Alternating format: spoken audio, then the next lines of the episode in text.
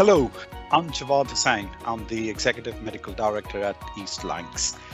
And it's a pleasure to bring you all to the first podcast on clinical strategy. There are going to be a number of podcasts on this, uh, but we are kickstarting our first uh, interactive session with our colleagues who have been a part of helping design the clinical strategy for ELHT. So with that, um, I'm going to introduce you to colleagues who've joined the podcast today. Uh, our chief nurse, who you well know, Chris Douglas. Uh, we have Jane Pemberton, who is the Divisional Director of Nursing for Community and Intermediate Care, and Charles Thompson, who is not only a A&E consultant, but he's the Divisional Medical Director for Medicine and Emergency Care. And what we are going to talk about today is one part of that clinical strategy, and that is hospital without walls.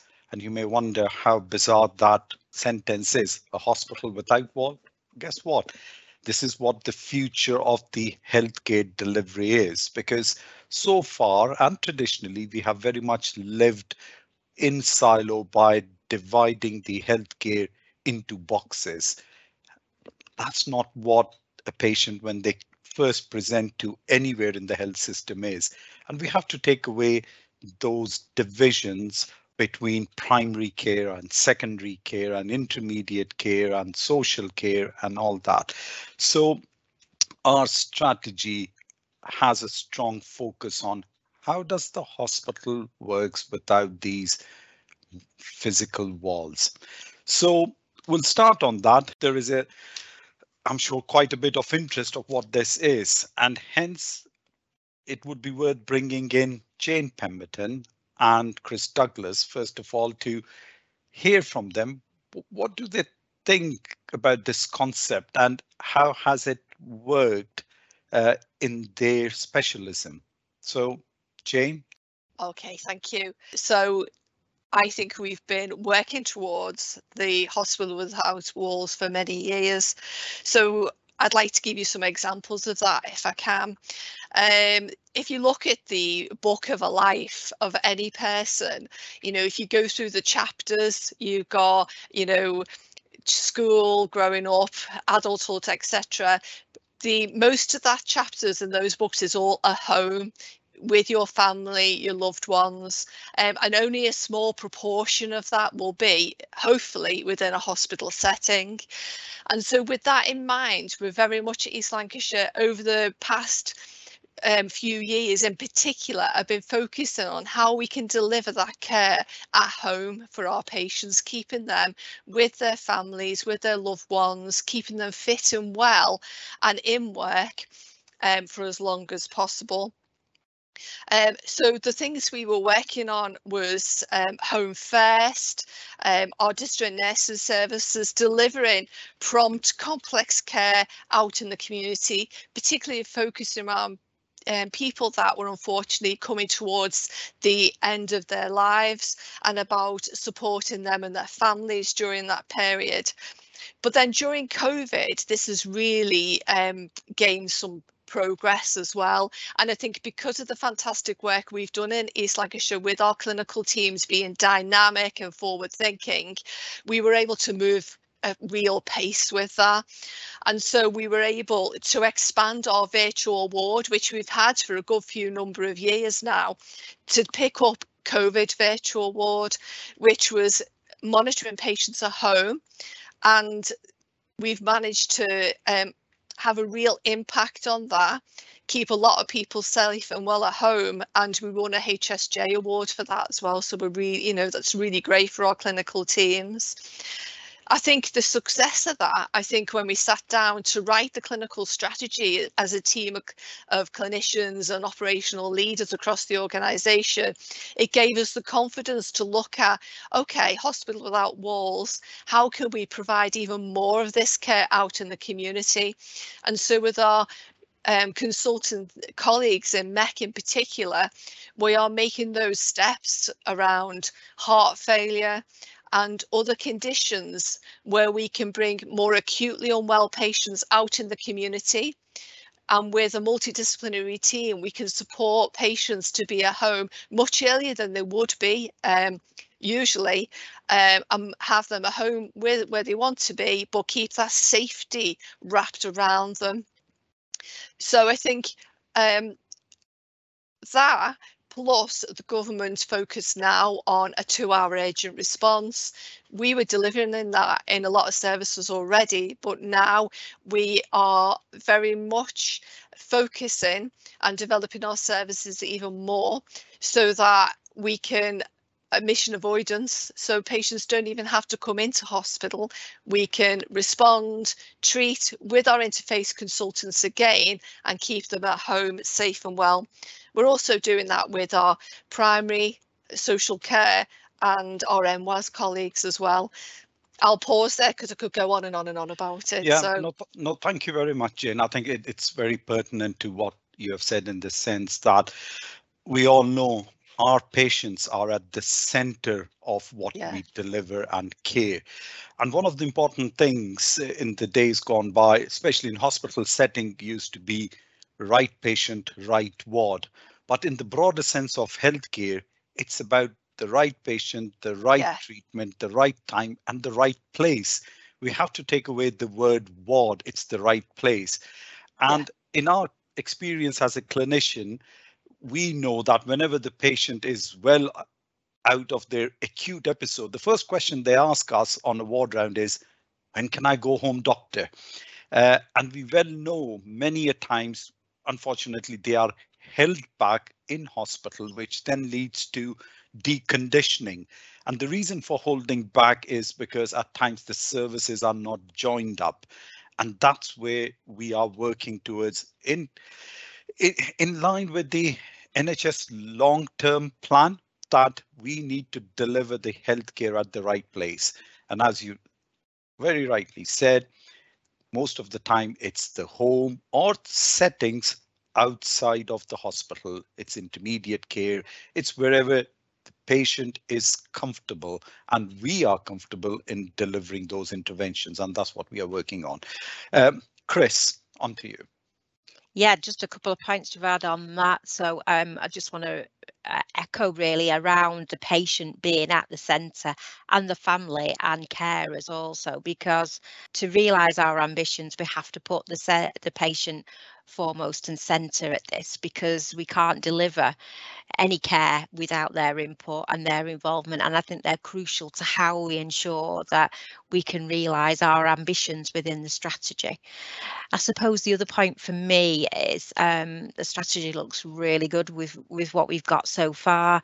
And what it says to me is to deliver these goals and achieve this ambition over the next five years, we need a really strong workforce, a strong workforce plan to ensure that we can uh, sit here in five years time and say we met those ambitions we achieved those goals and we brought about a change in the way in which we deliver care in east lancashire as a system. So it'll be around working with our system partners and i see the patients and the carers as part of that system wide thinking. But it might be around how we deliver roles for the future because it might not be um, the roles that we we see today and we think uh, will do the same, more of the same. It might be that new roles uh, will emerge throughout the life of the strategy to ensure that we can deliver that right care in the right place and that we've got the the, the workforce with the right skills to deliver that. And that will be really important because we also want to attract people to work within the Lancashire and South Cumbria area. And particularly in the place area that we're talking about of, of Pennine, Lancashire. So what will attract the clinicians to come to work with the uh, the patients and the public within this area. So I think there's some exciting um, opportunities in here around how we ensure that we develop a workforce that can help us knock down those walls and and build the hospital without walls, if you like. Yeah, no, very well said, Chris. Thank you. And one of the things which I did forget to mention and should have early on that this clinical strategy that we have developed is not in isolation. It has been a collaborative work of input from all colleagues in ELHT, but it's just not all colleagues in ELHT with the in the respective departments. It has also been now opened up for the partners which Chris you alluded to, who form a part of the delivery of care mechanism for our patients. So we've opened up to hearing from what our partners say so that this clinical strategy, which is going to be the bedrock and the cornerstone for the ELHT strategic view and vision is fit for purpose for for five years at least. Um, so talking about involvement of all colleagues and we've talked about the hospital without walls. Um, I need to bring in Charles who wear two hats. One is his role as a A&E clinician who's right at the cold face of delivery of the front end of the hospital, but also as a divisional medical director for medicine and emergency care. Um, and they have a big input into what level of or high level of excellence that we are aspiring to deliver of the timely care and as we are all talking about the right care at the right place. So Charles, your views on how you see the next few years in in coming through. And just before you give your views on one of the things again I want to emphasize is what Chris has mentioned that blended workforce. We are moving away in NHS as just about oh doctors deliver this care or nurses can do it or such a such body it is about blended workforce, which will deliver the care at the right time to the patients.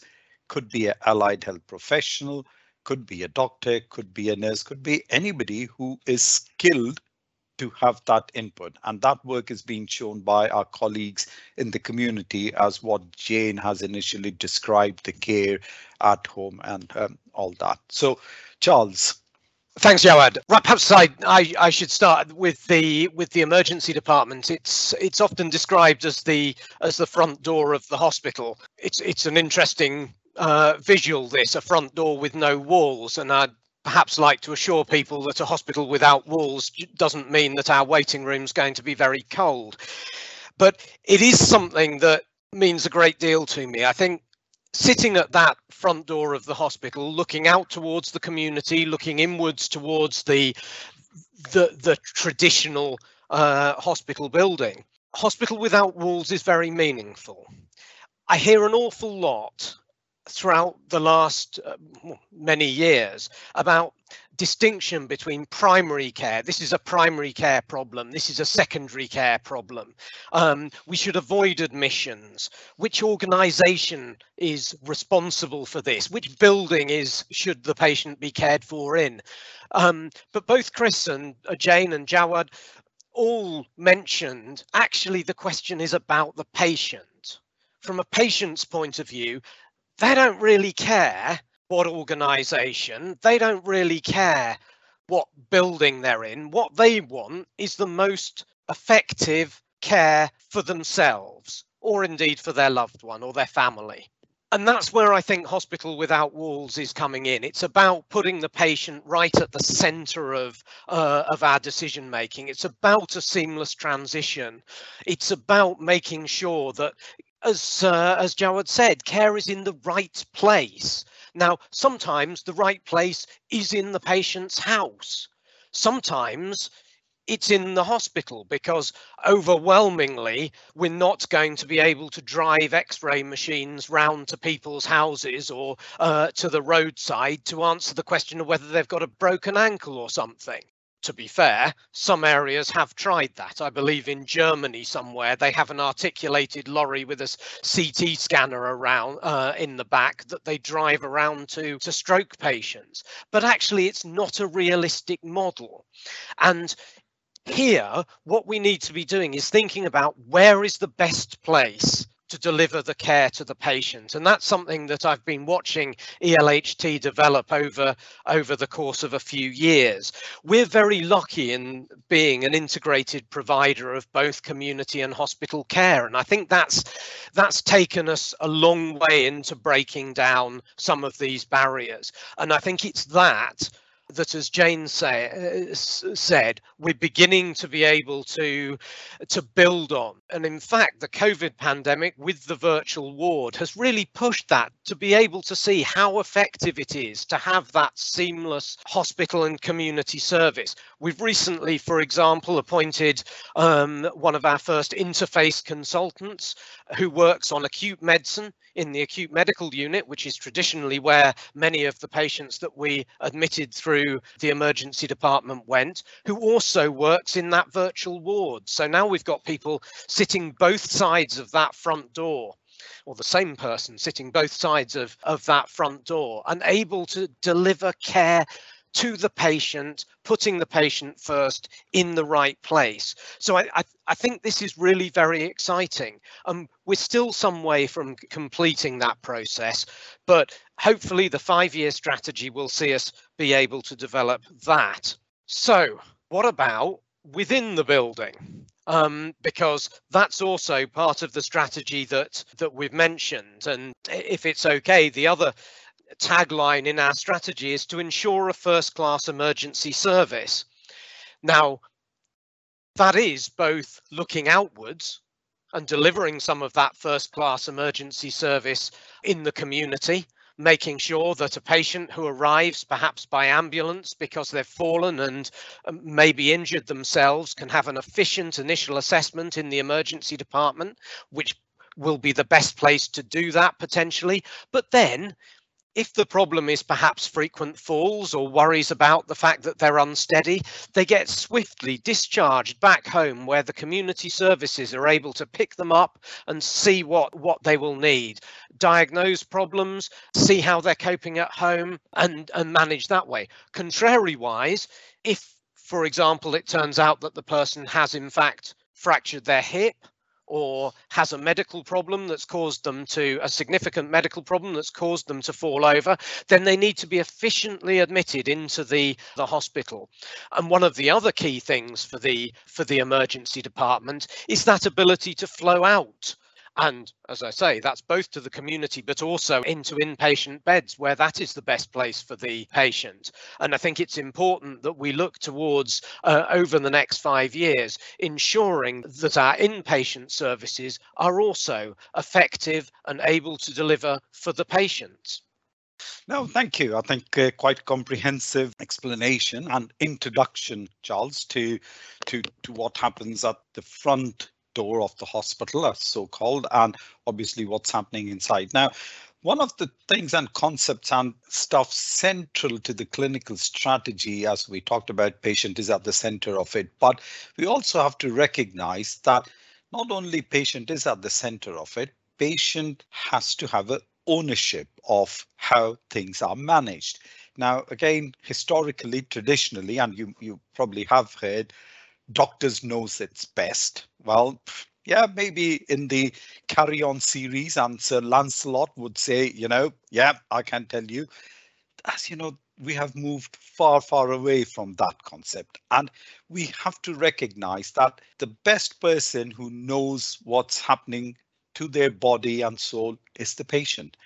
And they they are the ones who help us in helping them, if you know what I mean. So we need to give that authority and autonomy to the patients to be able to manage their chronic conditions. Hospitals are the right place for a patient when they suffer from, God forbid, accidents or emergencies or in a situation where the disease has progressed so badly that they need to be in. But believe me, a lot of sort of end results we are seeing in hospitals is due to the chronic conditions probably not being managed as well as it should be.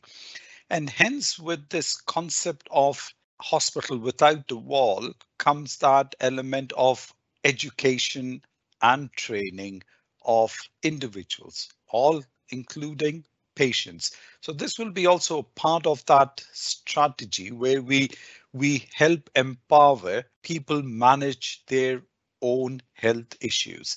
And you will hear that hopefully from our other specialists, which will be later on part of that podcast. Charles, just on the same day emergency care, how's that going to help with the hospital without walls or the sort of a new way of managing emergencies or urgent clinical conditions? Thanks. Yes, I, I, I, should perhaps have mentioned the uh, same day emergency care earlier. There's there's just too much exciting stuff that's happened over the last five years. Um, but same day emergency care has actually been a very important part of our strategy over the last few years. The the medical ambulatory emergency care unit has uh, has gone from strength to strength um, and was part of a, a, capital development just before COVID, I think. The now sees many, many patients uh, each each day. And the aim there is the same. It's about getting uh, care around the patient in the right place. So people come from hospital, but where they only need a, a short length of stay, a same day, they're able to get round. Uh, the aim is to deliver the care that they need and get people back home in the same day. So we have the same day emergency care units, and that's uh, now the medical ambulatory care unit and the surgical ambulatory care unit. But in addition to that, we also have the uh, the older persons rapid assessment area. That was uh, unfortunately we had difficulty running that in its usual form during the COVID pandemic, which was a huge shame. But now that uh, now that we're getting to the end of the COVID pandemic and looking forward, the older person's rapid assessment is again an area where we're intending to uh, to develop and support that same day emergency care. And I think on the subject of, of older people, um, possibly unsurprisingly, older people, and as Jawad mentioned, the chronically ill are much of our workload in medicine.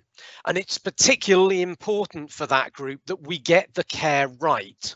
I think they're a, they're a group that can really be harmed by over medicalizing, particularly where they don't want to.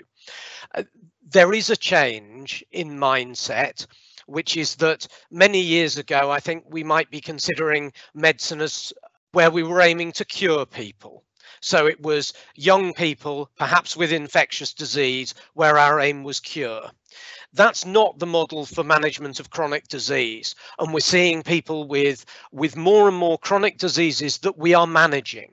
But over time, those people's chronic diseases, despite the best management, may well deteriorate. And at some point, we need to be having challenging conversations and be thinking about that and involving the patient in what do they want staying in hospital for huge lengths of time is not going to make them better. In many cases, it may make people worse. It may harm their quality of life. And again, we have to think of the, the patient centered. What would make this patient's life better? What do they want? And in many cases, as Jawad was saying at the beginning, the patients are asking, can I go home? And we need to be working with them to achieve that. And again, it's hospital without walls, patient centered care. Jane, I'm sure you want to have something to say about that. Yeah, definitely okay. would be yeah. worth hearing from Jane about this along with that anticipatory preventative care. Thank you. So, as part of the Aging Well agenda, it's very much looking at place-based level. So that is communities, neighbourhoods, where, um, as I said before, health and social care, primary and community services, we're all working together. Also with the private sector, looking at how we can do public health together, how we can do preventative medicine um, but at the same time, also think about like um, Charles says, unfortunately, as we age, um, conditions do appear. So it's about how, as we age well, we can self-manage those conditions to the best of our ability, keeping us at home. And if we do have to come into hospital, making sure we're not there very long and we're coming back home again. So some of the work we're also doing at Place Base is looking at frailty, and that links into our colleagues again within MEC about looking at the OPRA unit and the ED departments about, okay, how can we deliver those services together so that, again, that's a short stay for a patient if it's required. We're also doing a lot of anticipatory care with patients with long-term conditions, again with our colleagues out in place-based care about self-management, but also, like Charles has said, you know, unfortunately, sometimes that long-term condition will be life-limiting at some point, and so then we do um, have to have a management plan in when the end of life does come and how we can ensure we keep keep someone at home anticipatory care, just to give some background to that, it's about anticipating um, long-term condition pathways and about how we can support people to be in their own homes with those long-term conditions. The other um, work we're doing around this is care homes, because a lot of our community does go on to live in a care home and so it's about how we can support those patients because that's their own home as well and keeping them safe and well there having plans to keep them there and if they do become unwell how we can treat them in that environment as well. Some of the success we've had around that is in the falls. So we've we use telemedicine. We link into our ICAT services within the community setting and we give them that support and visit those patients and we've had a big reduction in admissions to hospital on the back of that which is great yeah well thank you and i think good example to um, explain and give an idea of what all this is. So, Charles. Um... Yeah, can can I was hoping just to jump in there because actually, what Jane was saying there about the about the care planning is incredibly important to us in in the emergency department. And some patients who have chronic illness. Uh, it, it is it can be very difficult in the in the emergency department when someone who looks very ill but may actually always look quite ill, comes in with an acute problem. That's what's going to make our digital strategy uh, over the next few years critically important as well. I think the the e-lancs and the other digital parts of our strategy is going to be incredibly important for information sharing and making sure that clinicians and carers have information at their fingertips to best understand a patient, know what they want, and be able to deliver the care. And I think that's going to be one of those enabling areas that is going to uh, really permeate all other parts of our clinical strategy over the next five years. That's great. Thanks very much, Charles. And what you've alluded to leads a good segue into my wrapping up this conversation today very important discussion, the first of the um, podcasts on our clinical strategy, where, as you've heard, how various other facets of clinical teams' input will fit into it, but also how other strategies within the organization, and Charles alluded to that, digital strategy will fit into. So, clinical strategy on its own can and will not succeed unless supported by other strategies. And that's important bit. We work as a system, we work with our partners, and by joining up, we will be able to deliver.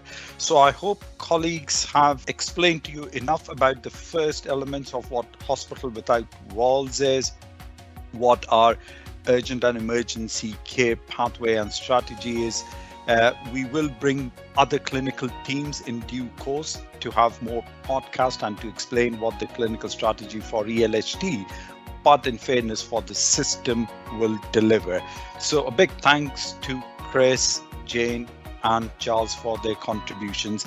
Um, just a final word that our clinical strategy is on our website. So if you want to access it, please do so it is still in the process of getting refined because we do want comments from our partners so that once it's final you will see that version but at the moment it's still available. So a big thank you to the participants and thank you for hearing out of what we are saying. Do join us for the next podcast which we will advertise soon of when it's happening. Bye for now